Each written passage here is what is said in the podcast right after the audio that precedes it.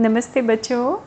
बच्चों, आज मैं आपको अपने पंडित हरी शर्मा उर्फ़ मंडूका जी की कहानी का तीसरा और आखिरी भाग सुनाने जा रही हूँ। है ना?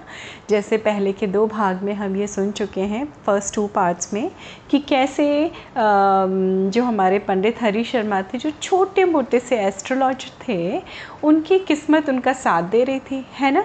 और हर बार वो किसी ना किसी तरह से एक, ऐसा, ऐसी, ऐसा काम कर जाते थे कि लोग समझते थे कि वाह वाह, चमत्कार कर दिया आपने।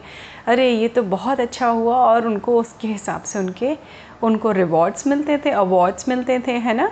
तो जब लास्ट टाइम हमारे जो भाग दो था, जिसकी कहानी में हमने सुना था कि कैसे पंडित हरी शर्मा ने वो मंगलाचार्य जो हमारे ज्योतिषी थे, उनके डब्बे में क्या था वो बता दिया था कि वो मंडूका बोला और उन्होंने बोला कि, अरे वाह, इसमें तो मेढक निकला उस डब्बे में से। और उस उस डब्बे में से मेढक निकला और हमारे पंडित हरी शर्मा और की किस्मत का भी डब्बा खुल गया। अब जब ये ऐसा हुआ तो सूर्यदेव जो राजा थे, राजा सूर्यदेव तो बड़े प्रसन्न थे उनके ऊपर, है ना? तो उन्होंने तुरंत उनको ऑफ़र दिया और बोला कि अब आप मेरे राज्य में ही रहिए। आप हमारे दरबार के, हमारे राज्य के आधिकारिक तौर पे मतलब अपॉइंट कर रहा हूँ मैं आपको एज ज्योतिष गुरु। ठीक है? अब मंडूका जो थे हमारे उनके चेहरे पे एक ही सवाल था कि आ, क्या मुझे मिलेगा इसके बदले में? तो वहाँ के राजा जो थे सूर्यदेव जी ने सूर्यदेव सिंह ने उन्हें बताया कि देखिए आपको एक सरकारी मतलब राज्य की तरफ़ से हमारे आपको एक भवन दिया जाएगा आपकी सारी सुख सुविधाओं का ख्याल रखा जाएगा आपको जो आप कहेंगे वो आपको खाना खिल बना के खिलाया जाएगा। एक सेवक आपके लिए, सेवक मतलब सर्वेंट आपके साथ हमेशा रहेगा। अब तो मतलब पंडित हरी शर्मा की तो लॉटरी लग गई थी। वो तो इतने खुश इतने खुश कि जहाँ खाने का नाम सुना कि एक सेवक होगा और आपको जो आप कहेंगे वो आपको खाने को मिलेगा, उनकी तो बाँचें खिल गई। ही वॉज़ सो हैप्पी और वो बोले, जी महाराज, मैं तो धन्य हो गया आपसे मिलके। और उन्होंने हाथ जोड़ के ना जाने कितनी बार उनका शुक्रिया अदा किया, धन्यवाद बोला थैंक यू बोल बोल के और वो भागे भागे कहाँ पहुँचे? अपनी पत्नी के पास। और उन्होंने बोला अरे भगवान अपनी तो किस्मत चमक गई है। राजा सूर्यदेव ने मुझे अपने दरबार का सबसे बड़ा ज्योतिषी बनाया है। तुमको पता है? चलो चलो चलो जल्दी जल्दी सामान बांधो। मैं तो कहता हूँ बिल्कुल सामान मत बांधो। चलो मेरे साथ यहाँ से। अब हमें गरीबी में नहीं रहना पड़ेगा। अब हमारी किस्मत चमक गई है। तो ये सुनते ही उनकी पत्नी ने आ, पानी पिलाया उनको, पंडित हरी शर्मा को और उनसे बोली, थोड़ा शांत हो जाइए। आपको भी पता है कि आपके अंदर ऐसी कोई भी इतनी बड़ी क्षमता नहीं है। आप इतने बड़े ज्योतिष गुरु नहीं हैं, जिसके हिसाब से आपको इतना मान सम्मान दिया जा रहा है। तो पंडित हरी शर्मा ने बोला, तुम्हारे कहने का मतलब क्या है? क्या तुम खुश नहीं हो? अगर मुझे इतना मान सम्मान इतना बढ़िया खाना और रहने को मिल रहा है तो तो उनकी पत्नी ने कहा, नहीं, ऐसी बात नहीं है। लेकिन आप ये तो सोचिए कि आपको ये जो भी सम्मान मिला है, वो एक तरह से आपकी किस्मत थी, आपके साथ में इसलिए मिल गया। लेकिन किस्मत हमेशा एक सी नहीं रहती है। तो ऐसा मत करिए। आप जहाँ हैं, आप बहुत सुखी हैं। आप राजा से बोल दीजिए कि बहुत बहुत धन्यवाद आपके ऑफ़र का, आपके सजेशन का। लेकिन मैं अपने गाँव में हूँ, जब आपको मेरी ज़रूरत हो, आप मुझे बुला लीजिएगा। अब ये सुनते ही पंडित पंडित जो थे हरी शर्मा जी बहुत नाराज़ हो गए अपनी पत्नी से। बोले, तुझे रहना है तो रह यहाँ पर। तुम गरीब हो, तुम गरीब ही रहना चाहती हो। मैं तो चला। उन्होंने अपने अपने कपड़े उतारे, पोटली में बांधे और पहुँच गए। राजा सूर्यदेव के भवन में, है ना? और उनको वहाँ पे जाके उनका बहुत सारा आदर सत्कार हुआ और उनको सेवक मिला हुआ था। अब उन्होंने जाके रसोई में देखा तो ये बड़ी रसोई और इतना सारा खाना। तो है ना बच्चों हम मैं आपको पहले भी बता चुकी हूँ ना कि उनका पूरा फोकस लाइफ में खाने पे रहता था।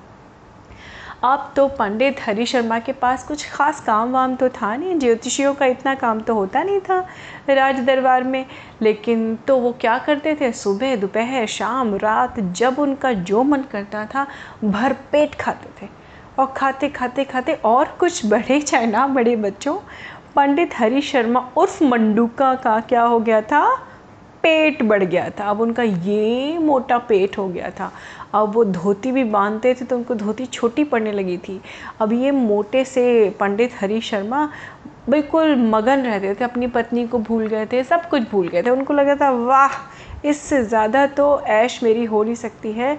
ईश्वर ने ज़रूर मेरे अंदर ऐसे आ, ऐसे गुण भेजे हैं। सॉरी ऐसे गुण है मेरे अंदर तभी तो मुझे इतना आ, सम्मान मान सम्मान खाना पीना मिल रहा है।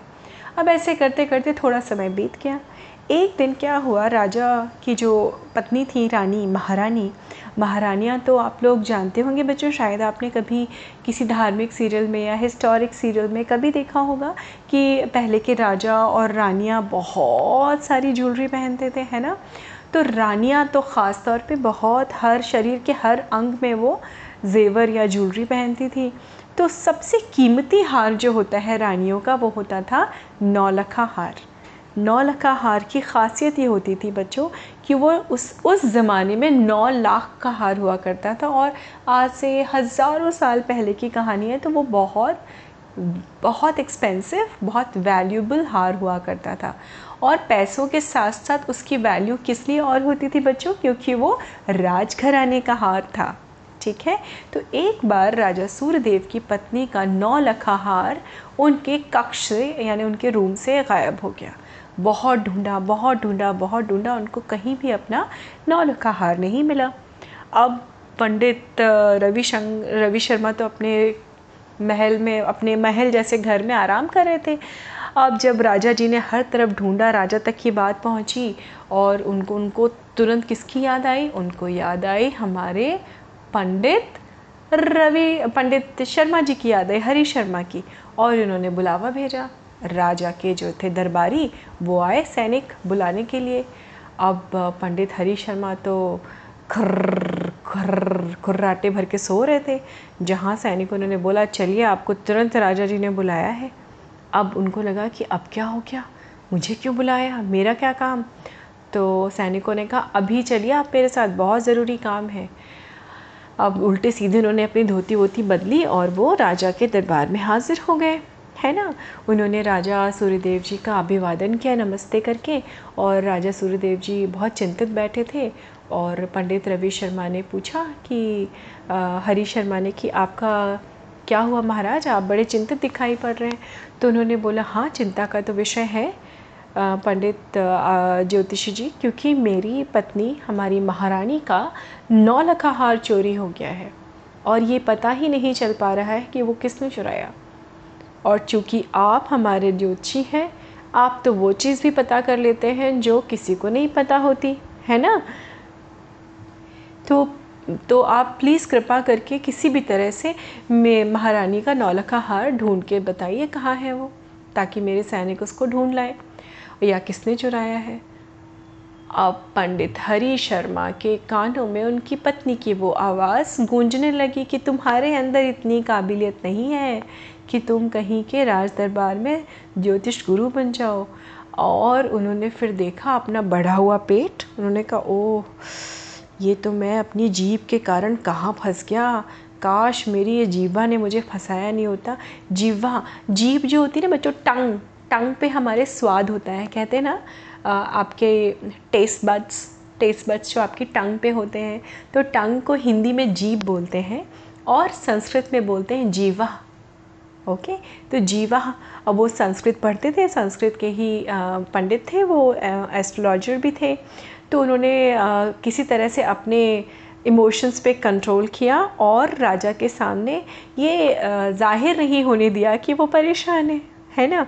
और वो, उन्होंने बोला, महाराज, क्या मैं महारानी के कक्ष में जाके देख सकता हूँ कि उनका हार कहाँ रखा था? तो राजा ने कहा, बिल्कुल, सैनिकों को इशारा किया। सैनिक उनको महारानी के कक्ष में लेके गए। अब महारानी भी दुखी बैठी थी। उन्होंने महारानी से जाके महारानी को भी प्रणाम किया और पूछा कि, महारानी, आपका हार आपने आखिरी बार कहाँ देखा था? तो उन्होंने बताया कि, मैं तो यहीं पे बैठी थी, सामने चौकी के ऊपर जो छोटा सा का एक संदूक रखा है, उसके अंदर रखा हुआ था मेरा हार। तो मैं हमेशा इसी शाही संदूक में अपने सारे जेवर रखती थी, उसी में मेरा तो पंडित हरी शर्मा ने ऐसा दिखा, ऐसा प्रटेंड किया कि वो पूरे रूम का मुआयना कर रहे हैं मतलब इंस्पेक्शन कर रहे हैं, देख रहे हैं। तो उन्होंने संदूक के पीछे देखा, संदूक के आगे देखा, उसको उठा के देखा और साथ साथ में उनकी कौन सी बहुत अच्छी आदत थी बच्चों, अच्छी बुरी जैसी भी, वो क्या करने लगते थे? जैसे उनके ऊपर स्ट्रेस आता था ना तो वो बड़बड़ाने लगते थे। अब इतने दिनों से, इतने महीनों से जब वो बढ़िया बढ़िया खा रहे थे ना तो उनको सिर्फ़ वो मंडूका भूल गए थे। अब अपनी माँ का मंडूका भूल चुके थे वो। अब उनको क्या याद था? जीवा। मेरी जीवा की वजह से मैं फंस गया। मेरी पत्नी ने सही कहा था, मन में सोच रहे थे कि तू मत जा, फंस जाएगा। अरे जीवा, तूने मुझे फंसा दिया। अरे जीवा। अब वो अपना बोल बोल के पूरे उनके कक्ष में घूम रहे थे। वहाँ पे दास दासियाँ भी थी रानी की। महारानी की वो भी देख रही थी और वो बोल रहे थे, हर कि एक पर्दा उठाया, पर्दे के पीछे देखा, जीवा, तूने तो आज काम तमाम कर दिया, जीवा, अब तो तू नहीं बचेगी। तेरे कारण सब कुछ नष्ट हो जाएगा, जीवा। और फिर उन्होंने देखा, वहाँ हार वार तो कहीं था ही नहीं तो मिलेगा कहाँ से? तो उन्होंने महारानी से कहा कि, आज्ञा लेके महाराज के पास आए और महाराज ने बोला कि, आपको मैं सात दिन का समय दे रहा हूँ, सात दिन के अंदर आपको वो हार ढूंढ के बताना होगा। तो आ, हमारे पंडित हरी शर्मा जी ने उनके हाथ जोड़े और वो अपने रूम में आके बैठ गए।